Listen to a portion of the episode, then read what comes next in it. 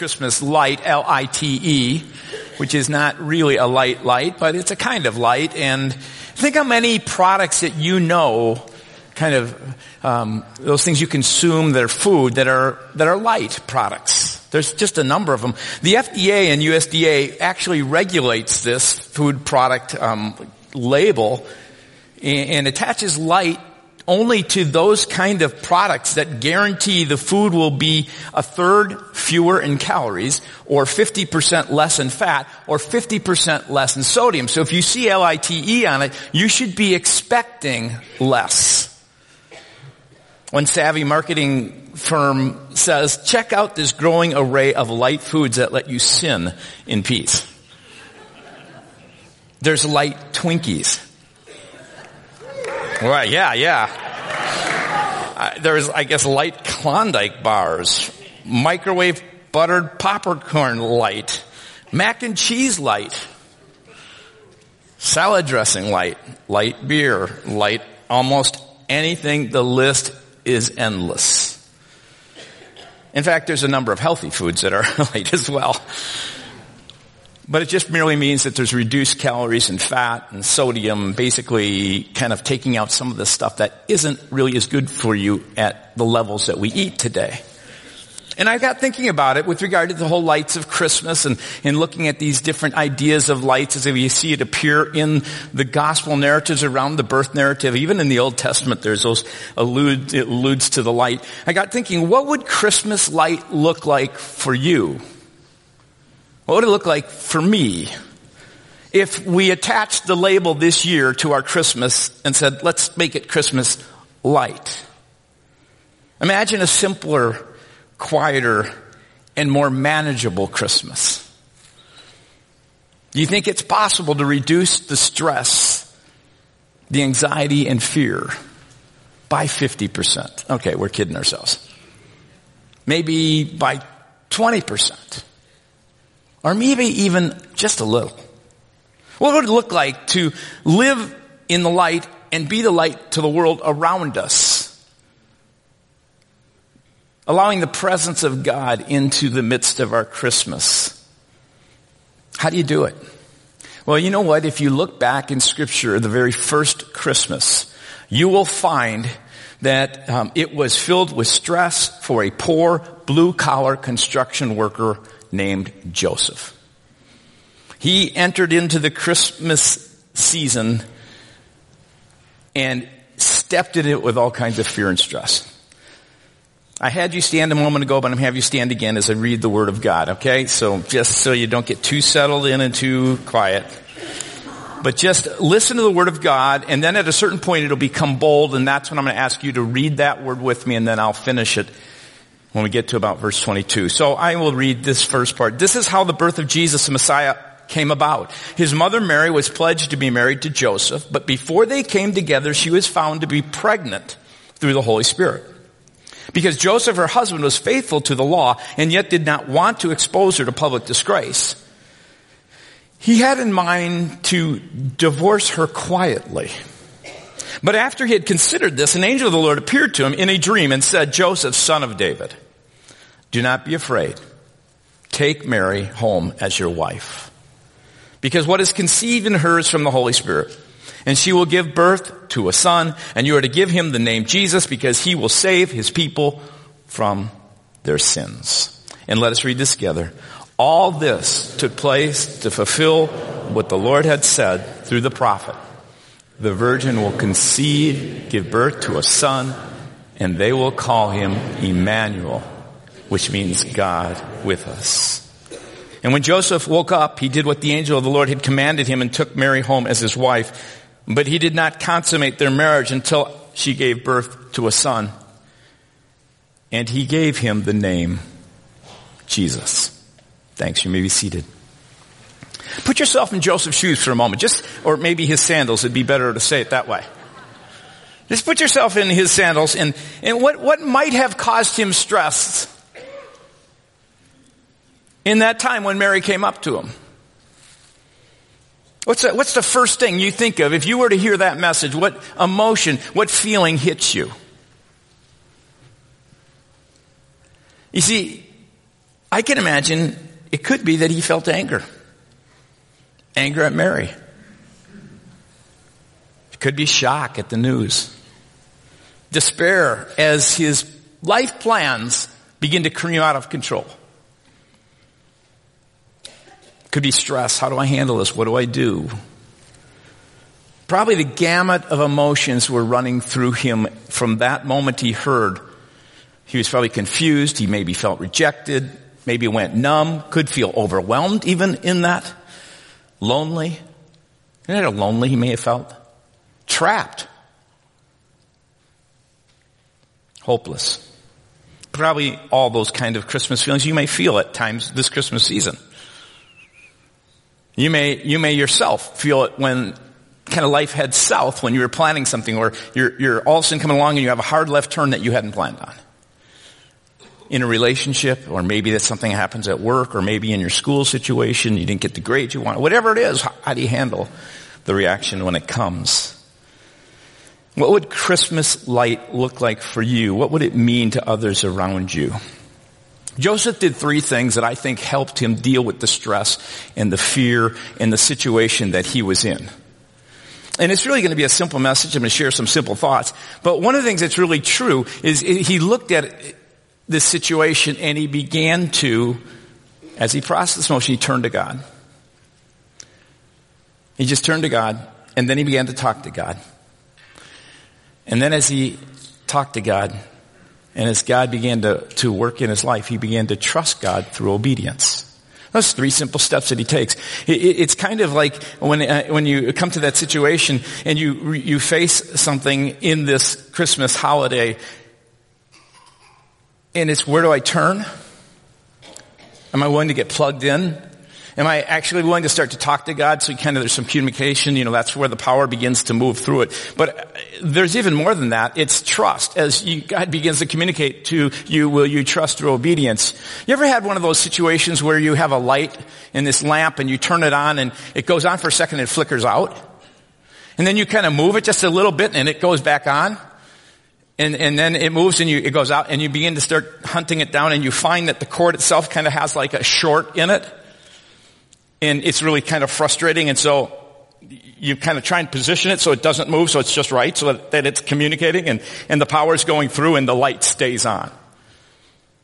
There is a sense when I talk, you know, think about this idea of talking to God, this turning to God, talking to God, and then trusting through obedience. Um, it is this process where what happens in our life is when fear and stress comes in our life. It's like that short that takes place. And fear and stress moves you to your natural responses and reactions and to begin to, in a sense, get disconnected from God and His wisdom and His love. And when that happens, you begin to react and you don't have His love and power and you begin to disconnect from others. And you know what's really interesting as we go into this season, there's going to be all kinds of times where there's going to be opportunities where because we just short out at times because of the kind of things that come into our life. You're going to have stress. You're going to have news maybe you don't want to hear. You're going to have plans change that you didn't want to have change. Someone may get ill. You, you name it. Things are going to happen, right? And then how do you handle it? Well, Joseph shows us how he handled it. If you look at his life and you look at these first few verses in chapter one, eh, we're, we're actually told that uh, this is how the birth of Jesus came about. And, and instead of focusing on Mary, they focus on Joseph. Because Matthew is writing from a perspective to the Jews themselves, so he's going to start right away with the, the, the, the father and the husband's kind of line. And, and, he says all these things seem to, if you look at his life, seem to be going well. Life is good for Joseph. He's kind of sailing along. There's a growing business. He's probably making a good name for himself. And to top it off, he's about to be married who knows whether it's with less than a year or whatever, but he was in this pledge to be married place to the cutest, sweetest, and kindest young girl in the city. Not a country club kind of kid, but a, a respectable, hardworking, probably blue collar family. And then verse 18 tells us Mary pledged to be married to Joseph, but before they came together, and she um, has to come to him. In this pledged state. To be pledged in it was to be engaged, but it's not like our modern engagement. It was far more binding in that day than it is today. In fact, you can tell the bindingness of it even in scripture itself, because as you read in the scripture, it, it talks about the fact that he, it calls Joseph her husband and he's trying to process what to do because he's going to divorce her. Those are the kind of words that we don't use for engagement, right? We break an engagement today. But engagement then was a much larger, much imp- more important act because what was happening then, it wasn't two kids falling in love and then kind of making and then the parents all come along. It's parents coming together, looking at families and going, I think this one would be good for our kid. And, and now it's a, it's an arrangement of not just two people together, but families and, and how their, their lives are going to intermingle. It's an economic, it's a social, it's a political, all these kind of things are involved in it. So it's a big deal. So when you're pledged to be married, that's just the kind of the starting. And then it's consummated at a certain point. But you find here, it's interesting. Um, Deuteronomy 22, 24 kind of shows us in the Old Testament these words of husband and wife used to a um, engaged person. It says in, in Deuteronomy 22, 24, it says, if a man happens to meet in a town a virgin pledged to be married and he sleeps with her, this is what Deuteronomy says, the man has violated another man's wife. That's how important this period was. So they're pledged to be married. Life's good for Joseph. All is calm, all is bright until that day. Mary walks up to him. And we don't know the whole conversation, but I'm sure it was a rather long and involved one. I would, you'd like to have recorded transmission. It'd be nice to have, but we don't. So let me just kind of cut to the chase and tell you what she says. She basically says, Joseph, I'm pregnant. You won't believe it. An angel came to me and told me that I was going to be pregnant. I was going to actually conceive by the, the, the Holy Spirit. What do you think Joseph's thinking?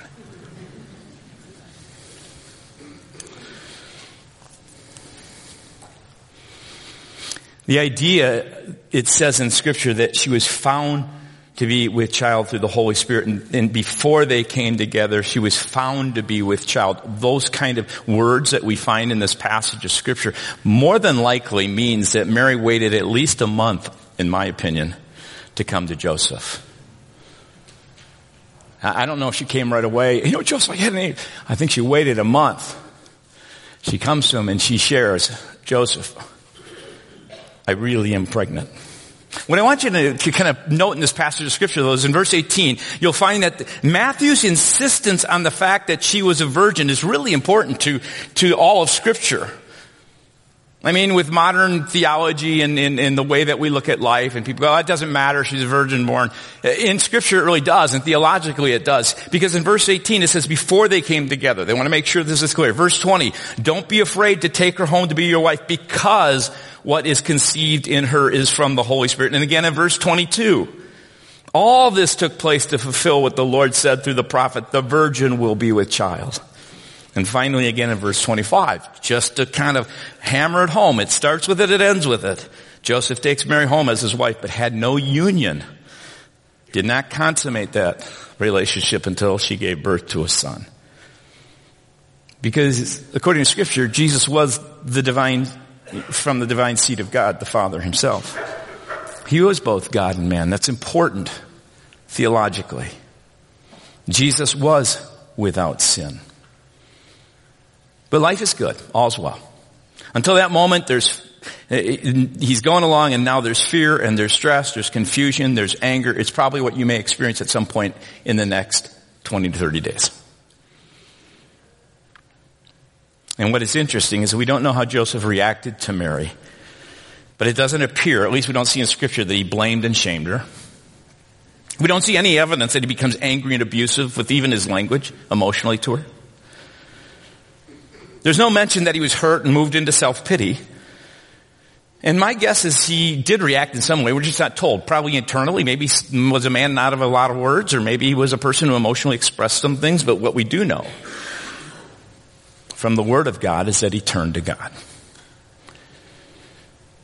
And you may be in a situation right now and you're going, I don't have to wait for it to happen. Already it's happening in my life. I'm feeling overwhelmed. The, the, circumstances have come into my life. And you may be in a situation where you've never ever turned to God.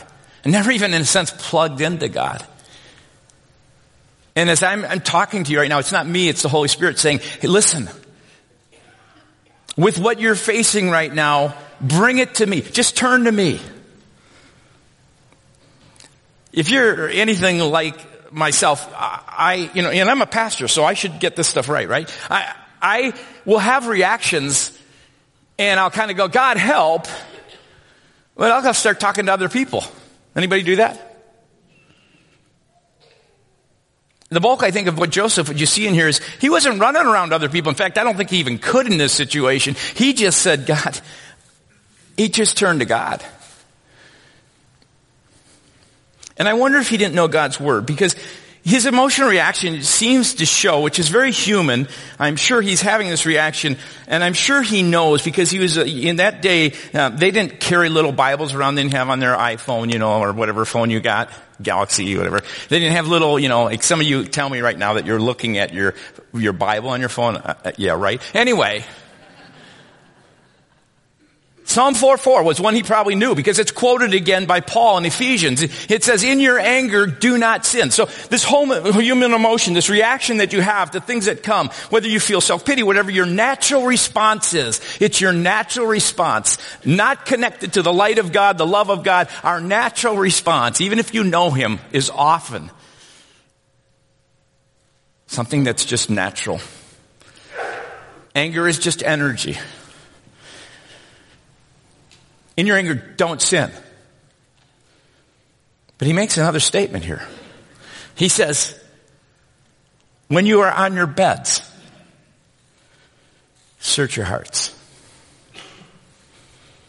And then he makes a really interesting thing. And be silent. Let the winter storm of God's love and his voice fall gently on your heart. Going to be one of the critical ingredients that I want to talk about in a few moments. What happens next, though, is interesting. He says, in your anger, do not sin when you're on your bed, search your heart. Basically, turn to God, then talk to God about what's going on.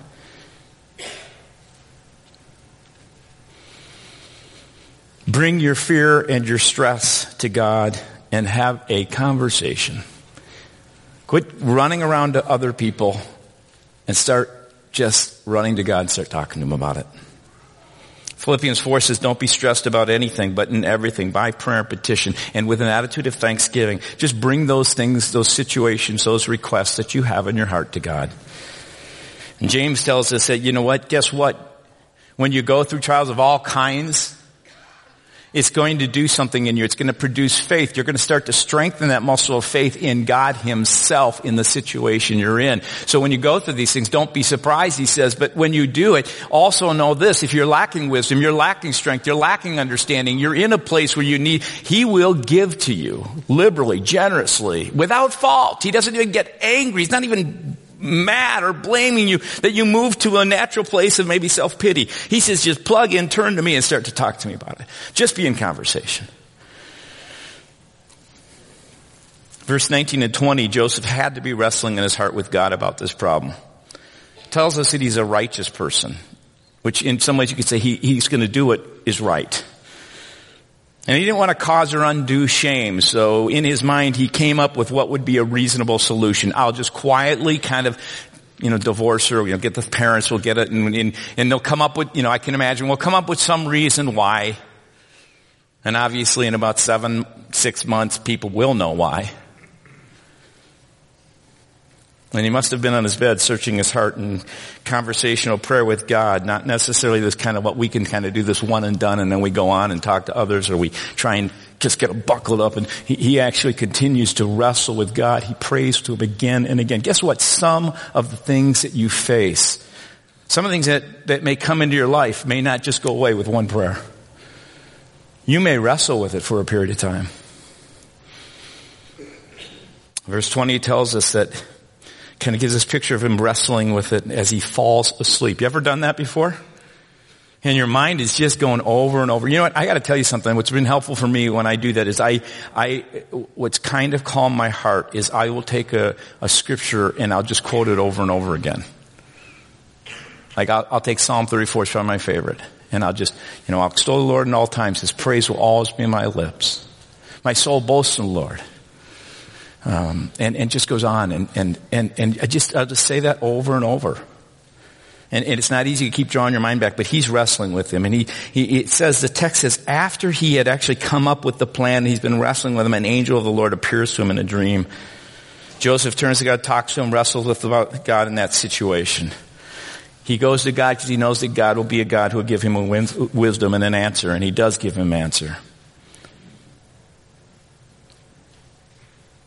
But yet he still allows him to go through this faith building, character developing exercises. Because God hears, and he's teaching you that he will answer. And he assured Joseph that Mary and what she said was true. First, he just says to him, you know what? Thank you. You've plugged into me. We're talking. So here's one of the things I want you to do is keep plugged in, keep talking, trust me, and, and don't allow fear to bring a short into our relationship. So don't be afraid. That's the first thing he says. Don't be afraid. But, but I am afraid. You, you ever have that? He says, don't be afraid. This child is through the Holy Spirit, he tells him. This is all part of my greater plan. All this took place to fulfill what the Lord had said. So basically trust and I will work through this. Stand back and be amazed. In your situation, turn to God, talk to God, and then trust by obeying Him as He begins to kind of reveal to your heart what it is that He's calling you to do. It may be just to be silent. It may be to be still. I love how simply this story ends in verse 24 and 25. It, it, it, just, it shows this Joseph trusting God and being obedient. When Joseph woke up, he did what the angel said of, uh, the angel said of the Lord. Uh, the angel had commanded him and took Mary home as his wife.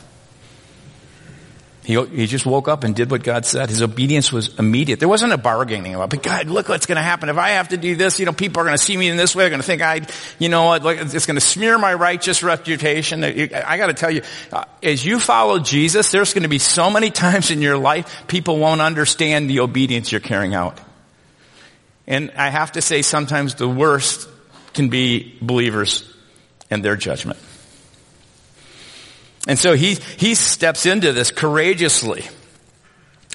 Not waiting for this feeling. Well, you know, when I feel like it's right, God, then I'll do it. He just, he, it's like standing at the edge of a pool. You ever stood at the end of the pool and, and it's cold and you know you gotta jump in, but you don't want to jump in. If you were to wait till you felt like jumping in, it would never happen.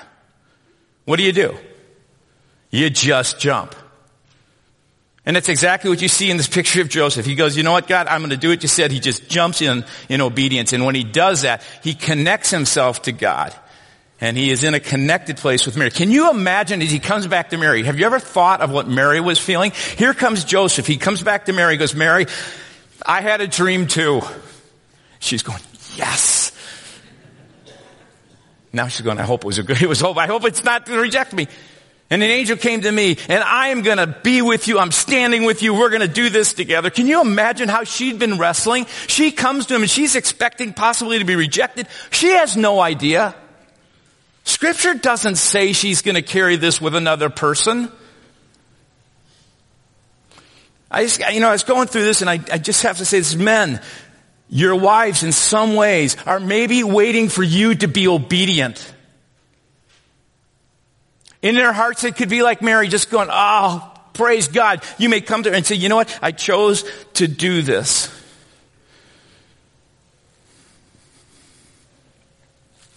Wow.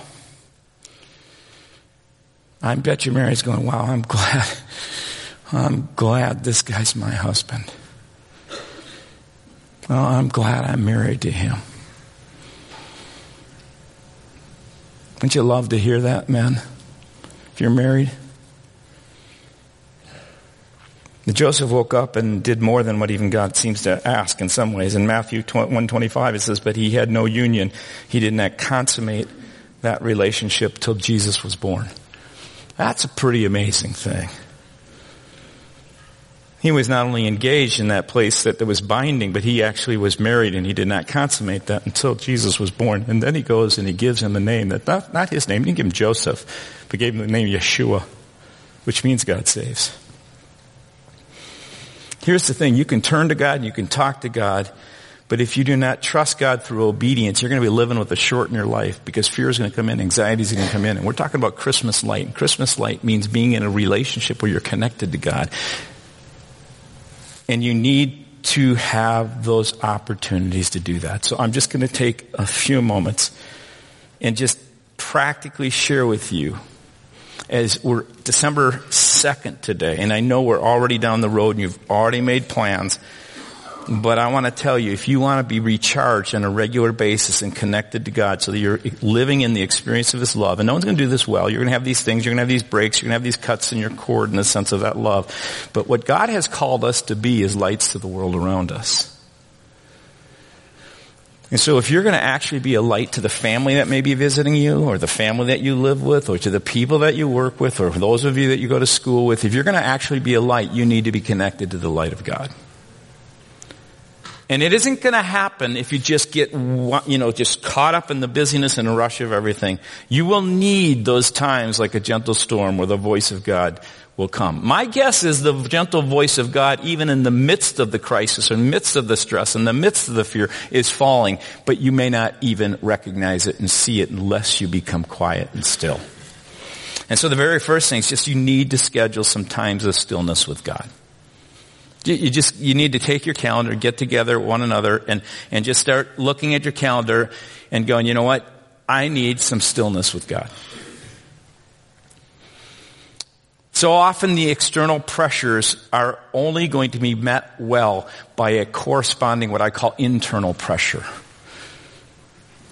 The power that might be coming against you no matter what it is to cause you to shrink back in fear, to be afraid, can only be, I believe, change, not by something outside, but something coming from within. It's by turning to God, talking to God, and then trusting and through obedience you listen and do what God says. But you need to have time to do that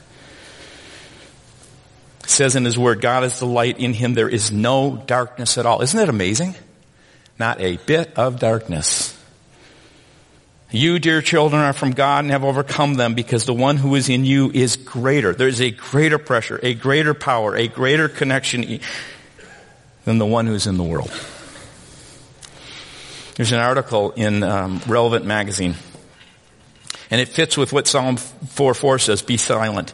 You go into another one in Psalm 46, it says, be still and know that I'm God. There's this idea of silence and stillness and solitude that is so important to our life.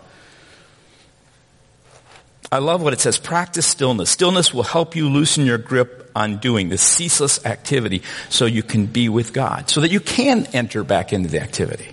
In silence, you connect with what's going on in your own heart and you learn to rest in who you most fully are. You learn that you don't have to prove your value or perform for God. It doesn't matter if the dinner you're making isn't just right. Honestly, do your best on the gifts you buy, guys, but you're probably going to miss it. Being alone in the presence of Christ will help you to trust that because God is near, grace is always available. As you sit in silence, just being quiet before God brings clarity to your overactive mind, which is constantly on the prowl for solutions. Resting in stillness gives you permission to take a break from all the inner frustration, the exhaustion and resentment. It may feel impossible, but freedom found in stillness will recharge your soul. Recharge by scheduling time for stillness and silence. When you are literally silent, no podcasts, webinars, music allowed, you'll be able to hear God whisper how much He loves you and cares for you. And you'll hear the truth about who you are and how God provides for you. Practice stillness. It gives you time to be vulnerable with God about your struggles and weaknesses. And in the stillness, in the silence, when you're alone, in solitude, God sees you. Remember, God sees you and your life very much matters to you. And He's placed you where you are for a reason. Because He wants to flood your life with His light so that you can bring that light to others. Jesus said, You're the light of the world.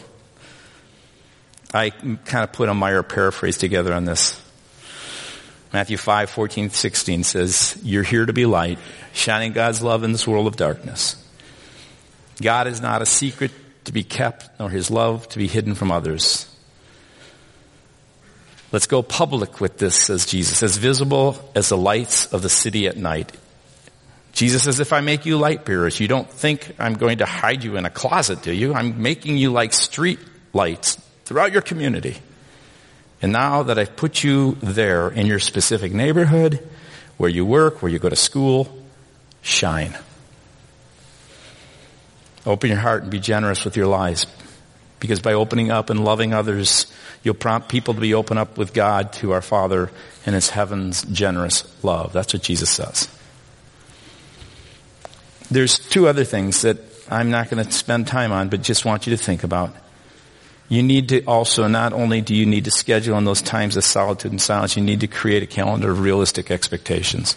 You may need to go through your calendar, and if you take 10 of them, you may need to say, even if you said one, we, maybe we won't do this one because this week is so crowded, because part of creating a, realistic calendar is, is, is your pace. If you think you're going to get all your gifts on December 22nd without stress, you're in trouble. Some of it is pace, right? And while you have your calendar out, look at all the things that you've put in place. And what I want you to remember too is when you take your calendar, don't be putting church at nine or ten with regard to taking time with, with God even in this community. You, you know what it says it, and, God's big list of ten laws? Number four is, is Sabbath, is quiet, is spending time and worshiping Him. And then prepare for your potential stress points. One of the great things to do is look at your calendar and go, okay, here could be a stress point. And if you're married, sit down and say, how can we at least have a plan towards this? My wife is, is, is incredibly good at this kind of stuff and she'll kind of come with me and, and, and, um, and kind of say, let's just look at this and how do we do this and what are some things we can do to do this well? You know, at Christmas usually, this year we won't, we usually have my family, my, my sister and her, all her tribe come in and, and there's 12 of them and we have two and a half bathrooms and it's just packed and, and, and we gotta, gotta go, could we, maybe, I, you know, these are the hard conversations sometimes with family. We could do about three nights. And then you start saying, you know what, we, I'm talking about these guys in our, in, in my family, they're like 20 plus and they're big and they're, you know, and you get them in a room. So you start saying, what could we do to get them outside and activities. And, and then you start thinking about, you know what, we can't prepare every meal. Because how much do you think I'm in this, even aware of this? So you can look at these things and you go, God, I want to schedule some silence and some quiet because I, I, want to be able to, to be in those moments when you come like that quiet storm and, and, and in that, that winter storm and you come in and you speak to my heart. I want to be silent. I want to hear you. And then not only God, I want to be able to be realistic about what's going to happen this Christmas and through this holiday season. And God, I also want to make sure that as I look at these things with people that I love, that we can kind of say, hey, here may be a fear stress point. Is there something that we may need to do about this? It's real practical. God says Christmas Lite because the way you need to recharge is to kind of do what Joseph did. He got by himself, got quiet, turned to God, talked with him, wrestled with it, trusted God, and then obeyed. You can do the turn and you can do the talk, but if you don't do the next step of obeying, you will not see God do all he did. You know what? If, if, if Joseph stopped there, he would have missed the joy of all that was going to come. He went through some very difficult days, obviously. Running with his family to Egypt and back, but every time God kept leading him. Some of you may be at that point right now in your life around, around this whole thing. Trusting means obedience. One of my favorite illustrations, I've given it before and I just want to encourage you with it again, is, is so often in our life, early in our life, we see God do things for us. We trust and, and it's like, it's like Moses leading all the children. They're scared to death. They're coming up to this big sea. He raises a staff and what happens? Water parts. They go for 40 years wandering around. They come to the Jordan. They come to the Jordan. What happens? Joshua does not raise a staff. God tells Joshua, put the leaders who, who have learned how to trust and obey me and put them in front. And guess what? When they get ankle deep, then the water parts. Some of you have been waiting and God's saying, and not till you obey where He's bringing conviction will you begin to experience His love. Will He begin to start working on the fear or whatever else is going on in your life. And God's saying, step into it. I'm going to ask you to pray and we're going to just um, move into this caring fund and the ushers, if you would come forward as I pray. And we're going to take this offering and we do this this time of year, uh, whenever we take communion, in order to give gifts to those who are in a place of need. So if the ushers would come forward, let's pray. Father, we take these gifts that you have given us and return them to you. We also would ask God that we would be a gift of light to those around us. If there's some things that we can reduce to cut out that can allow for you to have space in our life, elbow room to work, just enough where you can begin to move, where we can trust you and we can be the light to the world around us. We give you thanks and we pray this in Christ's name. Amen.